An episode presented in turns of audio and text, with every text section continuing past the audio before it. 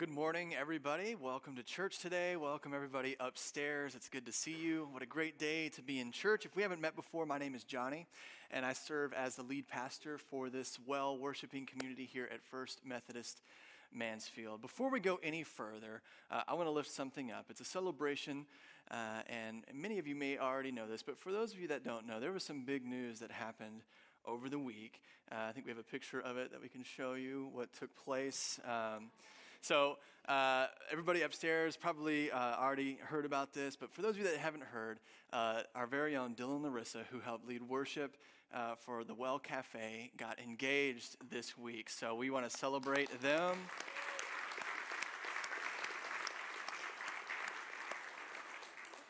Dylan and Larissa, we're so excited for you too. We love you uh, very much, and uh, we are all praying for you, uh, how God has worked in your lives, uh, how God will continue to work in your lives and, and work with you together as the foundation of your relationship. We're so happy for you, celebrating with you, and praying for you. Uh, today, we are concluding our series called Family Meeting. So if this is your first time here, maybe your first time in a long time, and you've missed any or all of this series, I want you to know that you can catch up on this series or, or any of our uh, teachings. Uh, we have a podcast on iTunes that you could subscribe to. We also have the videos and the audio um, of all of our sermons uh, each and every week on our website, first methodist mansfield dot org slash media. But this series has been based on this idea, this notion that the church uh, should be a family. And like any great family, a great church should share vision, uh, should share values that they live into together. Uh, in essence, they should know exactly who they are and where they're going. And that's kind of been the point of this series, is to explore that a little bit, to, to understand our values and our vi- vision that we are pursuing together, and, and to hopefully understand how we can help each other remain faithful to that vision and those values. So if you have your Bible with you today, we're going to be looking at uh, a piece of scripture as we conclude our series uh, that's going to let us in uh, on this surprising and maybe disturbing notion uh, of how much God actually trusts us to be this great family and to carry this work of salvation into the world. So we're going to be looking at Matthew chapter sixteen. So if you have your Bible with you, you can turn or click to Matthew uh, sixteen. If you do not have a Bible with you, we have blue ones available in both spaces, and you can find our scripture for today on page fifteen twenty-seven.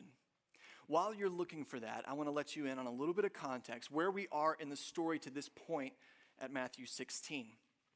Matthew, like the other three gospel writers, Mark, Luke, and John, is simply telling the story of Jesus.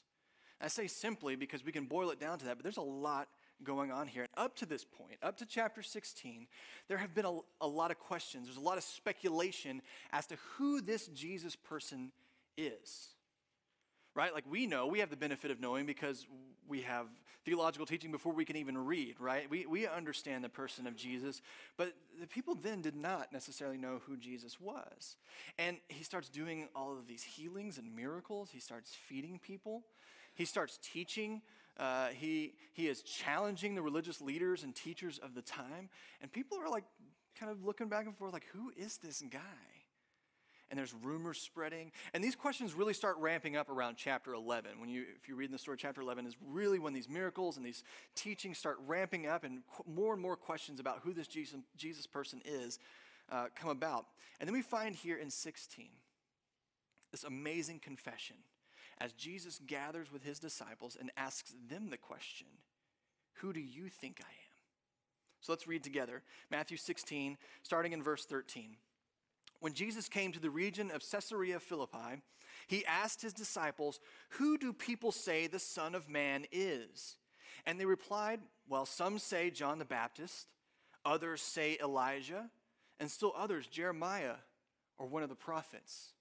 As we read this, we think, oh, look, look how wrong they are, how silly these people are that think this. But in all actuality, this is not bad company. This, I mean, these are some pretty heavy hitters in the Jewish religious tradition. And anybody that would be likened to Elijah or Jeremiah or even John the Baptist, that would be a great honor, to think that you are somehow the embodiment of what Elijah was, a great prophet, like you are that person again. But Jesus uh, presses a little further. But what about you? He asked them.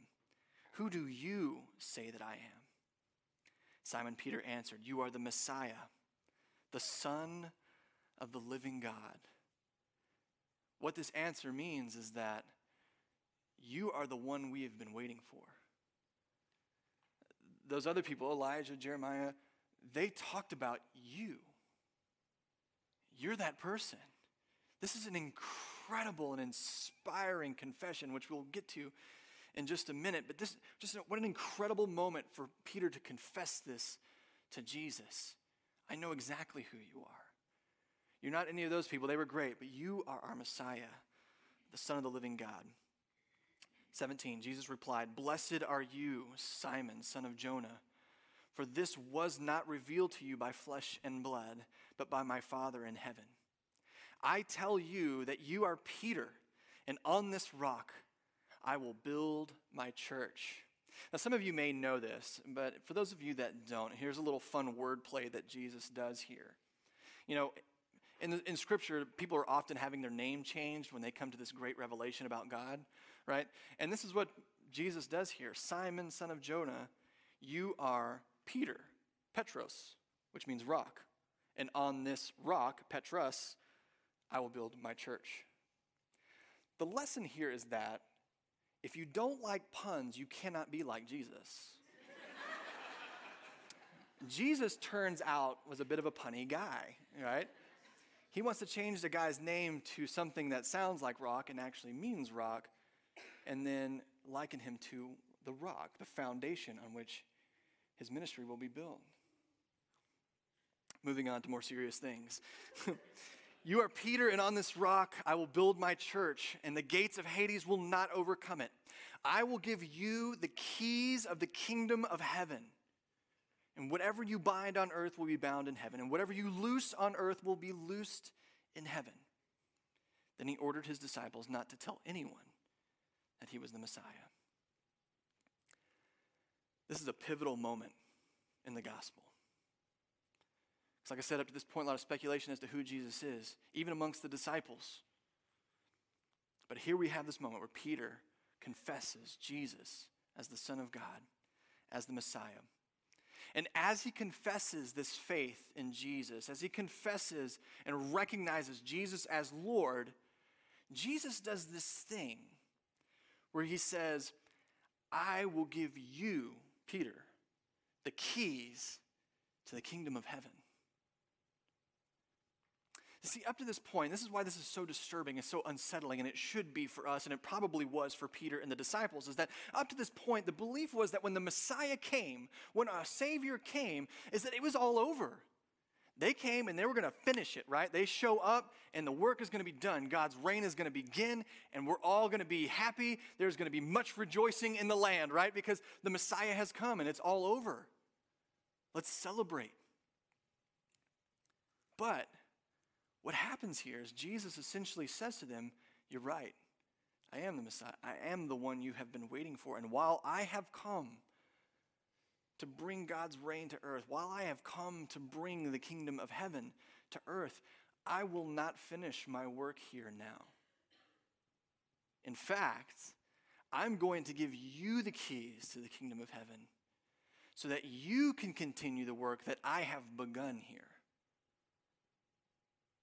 Peter's like, whoa, whoa, whoa. What? Me? Like, this is your job, Jesus. Like, I'm I'm just Peter, right? This is supposed to be your job. How, how can you give me the keys to the kingdom of heaven? I mean, this is an incredibly bold prophetic word that Jesus speaks over Peter here in this moment. And Peter at this time is in no way ready, in no way ready for this responsibility, in no way ready to take on this work of the Messiah.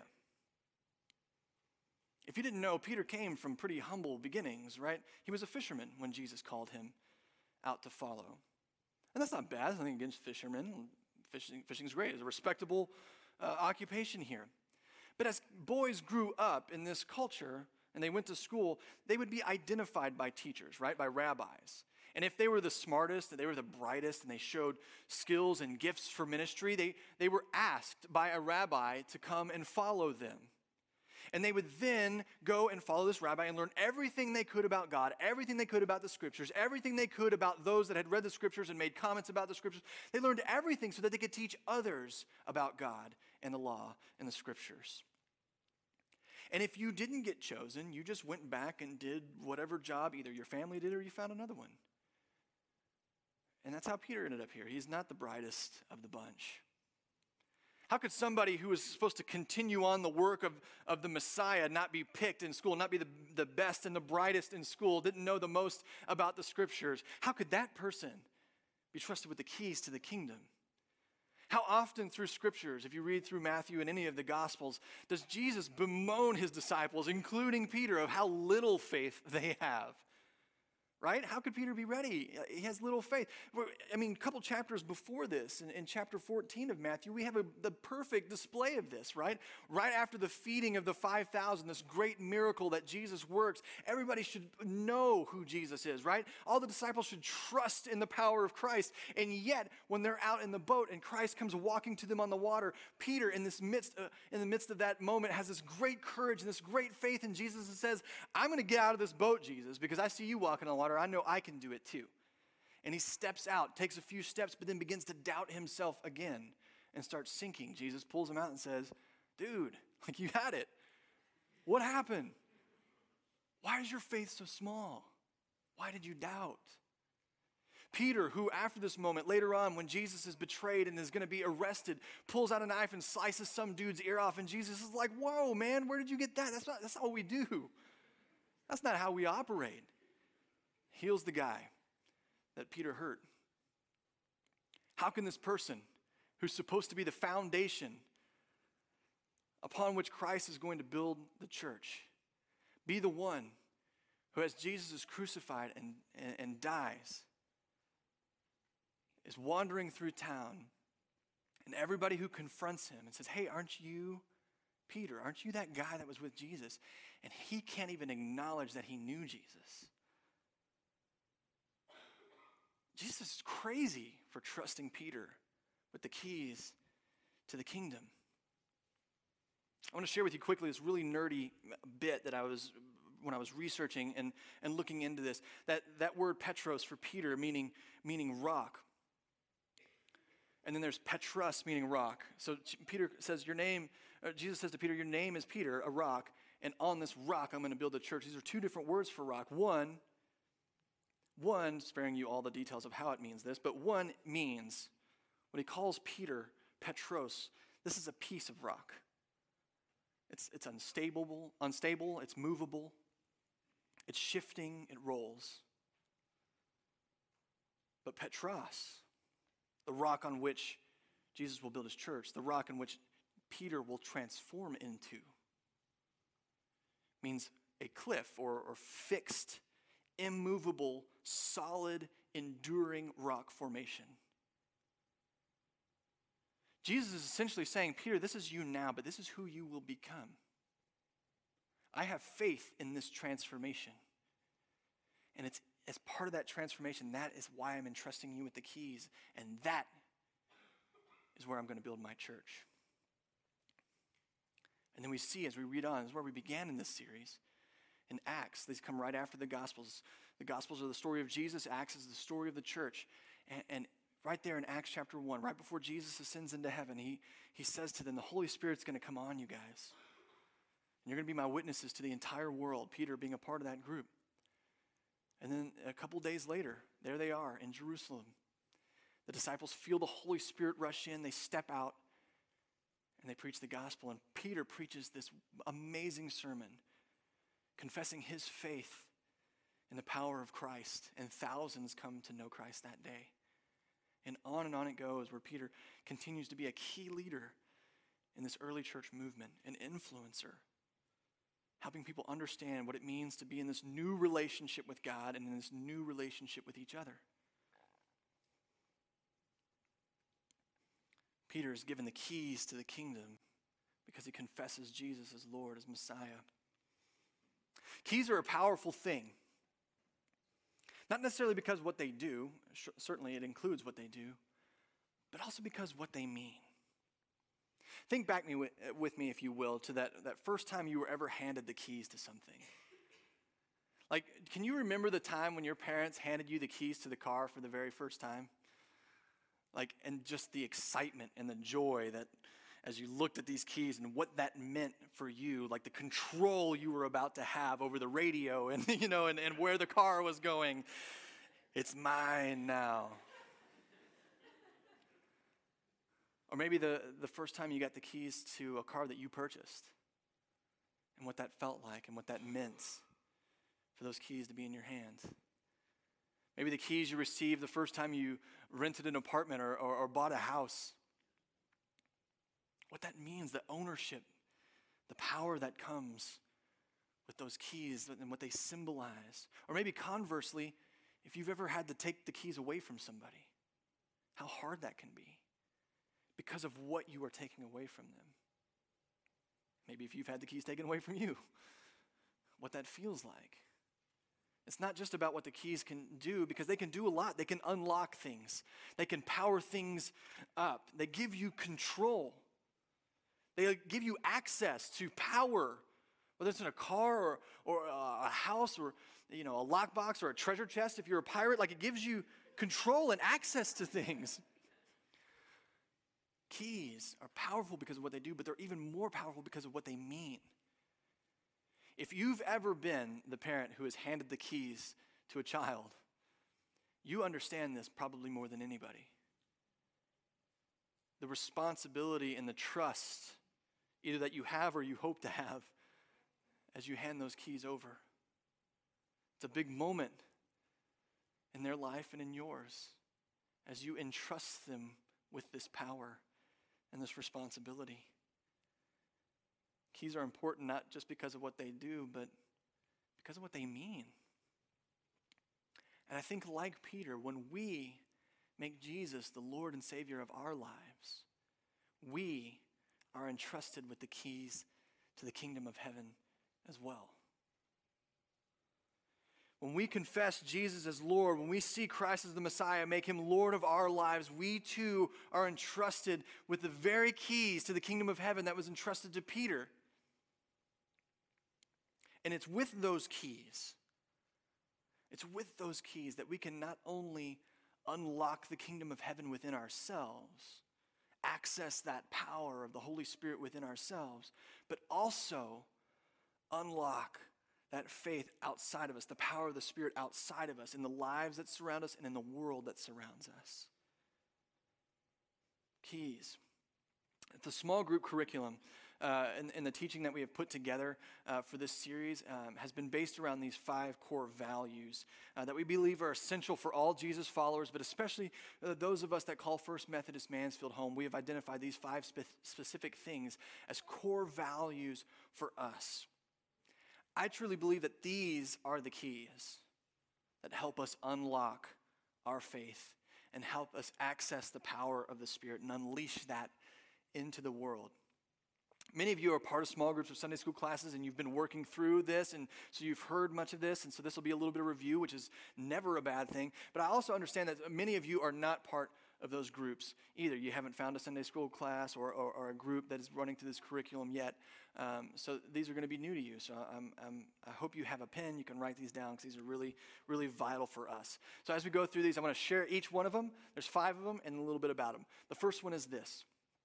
The first key, core value, is that shared lives lead to changed lives. Shared lives lead to changed lives. We believe that every significant change is anchored in a significant relationship. This is, this is uh, something that we believe we were designed by our Creator to be in community. We were designed to be in relationship with one another. We're designed to learn and grow with each other. So if you're here and you've been coming in, in and out of church and you haven't found that group yet, you haven't found a Sunday school class, a, a small group or a group that meets outside of our regular worship time here, and you're hoping that one of these days Johnny and David will shut up about small groups, it's not going to happen. We truly believe this. We believe it's important that we remain connected to each other because not only is that that's how we were created to be, that's also how we were created to grow. So it's very important. Because we believe that the best version of you, the best version of yourself will come because others have invested in you, not just you investing in yourself. Value two, key number two, everyone has a next step. This is such a, a critical understanding for us, to understand that, that we are not finished products. Nobody here is. Nobody in this room, nobody upstairs is a finished product, that we all have room to grow, that we are all part of this journey. It's a lifelong journey of seeking Christ and becoming more and more like him. And the important thing about a journey is this, and we believe this about our journey of faith, is not, not necessarily where you currently are, but it's where you're going. What's that next step that you're going to take? And we believe that everybody, no matter who you are, has another step to take, and we are constantly looking for those next ones. Number three is this, that followers of Jesus help others follow Jesus. Simply put, this means that each of us, as we are walking along in our journey of faith, as we are taking that next step that each of us has, that we are also helping, helping others along in their journey of faith, that we are willingly sharing our faith with others. This is a critical part of our faith, but it also is really intimidating. It's an intimidating part of our faith, because we know that caricature, that cliche, right, of, of the Christian coming and saying, excuse me, do you have time to hear about Jesus? And do you know where you're going to go when you die? And what happens if you get hit by a bus tomorrow? Like, we, we know all those. We don't want to be those, yet we don't know any other way. Maybe it hasn't been modeled for us, but we don't. Sharing our faith is such an intimidating thing. What if I say the wrong things? I don't know if I know enough stuff. Helping others follow Jesus as a follower of Jesus certainly does include verbalizing our faith, understanding what we believe and, and why we believe it. That's not all there is to it.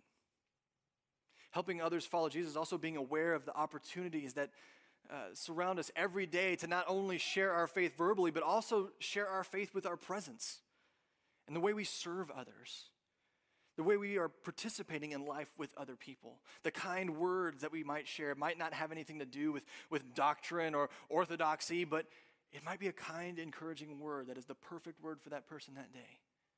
Sharing mercy and grace. We have those opportunities, and because we want to be obedient to Christ, when we make Jesus Lord of our lives, that means being obedient to the things that Jesus would do. And in an effort to be obedient to Christ, we have to step out in faith and encourage into those opportunities as followers of Jesus, to help others follow Jesus. The thing about keys is that they're always being handed off, right? Your possession of those keys is always temporary. You hold the keys to the kingdom of heaven, but you are constantly looking for those next people who you are passing those keys to and entrusting them with the same thing that has been so important, so pivotal in your life as well. Number four, serving Jesus means serving others.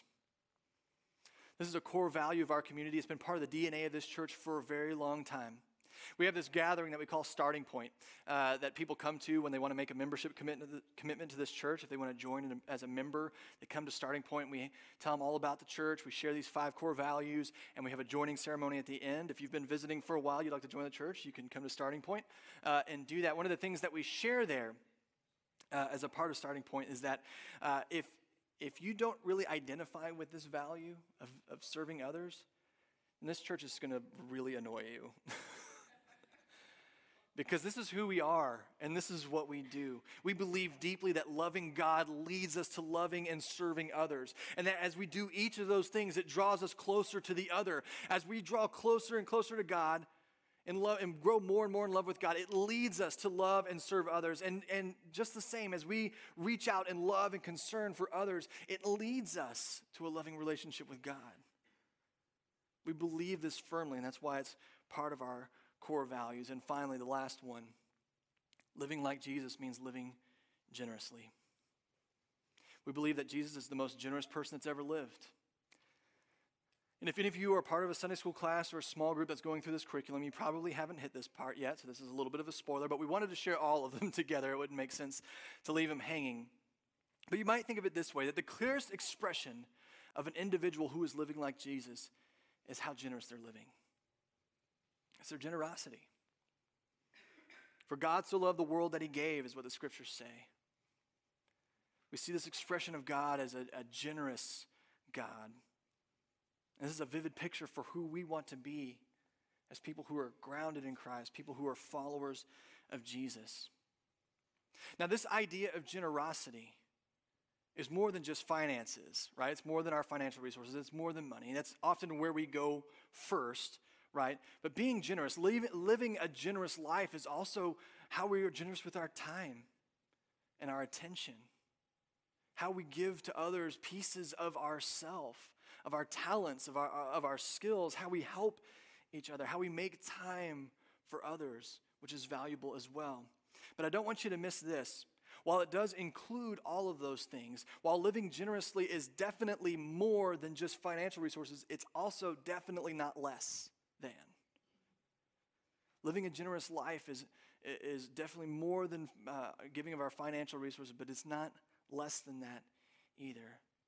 Generosity means always, in all areas of our life, our time, uh, our talents, our finances, our attention, that we are living a life as generous as Jesus, that we are giving of ourselves freely as we are given, as, as, as God freely gives to us. If this is the first time you're hearing of these values, it won't be the last for sure. This is, this is we believe these are core parts of who we are as a, as a people of faith and as, as people who seek to be followers of Jesus. So you're going to be hearing about them a lot. It's, it undergirds everything we do, everything we teach, everything we believe. And I truly believe that these five values are those keys to help us unlock the kingdom of heaven. The keys that, that are given to us when we confess Jesus as our Lord and Savior that help us not only unleash the Spirit in our own lives as we seek to grow from that, that small, stumbly, rolly rock to this firm foundation upon which the church is built. This is who we want to be as people, but it also helps us unlock the Spirit, unlock faith for those that are around us. When we live generous lives for those that we meet, when we spend our time, when we spend our money for, for things that make a difference in this world, when we share life with each other, when we serve one another, that changes things. It changes things in us and it changes things in others. And that is how the world is transformed. Being a people of faith is not coming to church and, and, and simply singing and just waiting for Jesus to come back to fix it all. That would have been the assumption that Peter and the disciples would have had, waiting on the Messiah to get here and make sure and just make it all better. And what Jesus is saying is, no, no, no, no. I'm here to do that for sure, but I'm handing you the keys to do that as well.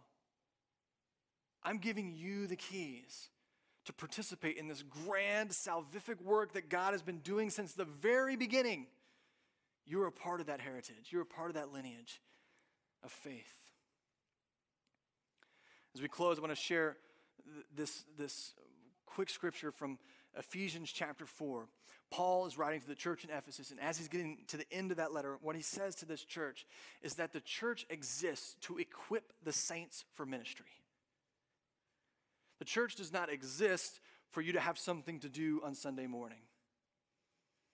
The church exists to equip the saints for ministry, to encourage us, to inspire us, to challenge us, with the keys that we have been given to go out and unleash the Spirit into the world, to be a, an agent of change in this world. And that's my prayer for all of us. As we gather each and every week together, as we sit next to each other, we greet one another, as we say hello and we, we commit to pray for one another and encourage each other. My hope is this, my prayer is this, that if you're here and you, you've made Jesus the Lord and Savior of your life, to know that you have been given these keys to the kingdom. And the way we at, at this church and at First Methodist Mansfield express the idea of those keys is through those, through those five core values that you've written down. But you've been entrusted with the keys to the kingdom. And if you're reading deeper into that, here, Here's what's the most profound thing for me in all of that is this, that as we place our faith and our trust in God, as we confess Jesus as our Lord and Savior, as we believe in God and we trust God, God is also saying, I believe in you too. God's saying, I've placed my faith in you. I trust you because I have given you the keys to my kingdom. I have given you the keys to go out and tell the world about me. I have entrusted you with this great and holy responsibility of sharing my grace with the world. People, I pray that we know that just as much as we seek God, as much as we place our trust and faith in God, that God has placed his trust and faith in you as well. He's placed the keys to the kingdom of heaven in your hands. And it is our job to go and unlock and unleash faith for the world. Let's pray together. Holy God, we thank you so much for our time together. We thank you for your presence with us here and always. And God, we pray now, as we have read from your scriptures, God, as we have opened ourselves up to you, God, as we continue each and every day to confess our belief, our trust, our faith in you, as we confess your Son Jesus as our Lord and Savior, God, remind us that you have placed the keys to your kingdom in our hands. And as we go forth, God, may we use those keys. May we engage you in our lives so that we grow as people of faith and we grow more into the image of your Son Jesus, but also that we help grow others and that we participate in your continued work of transforming this world. It's in your name we pray. Amen.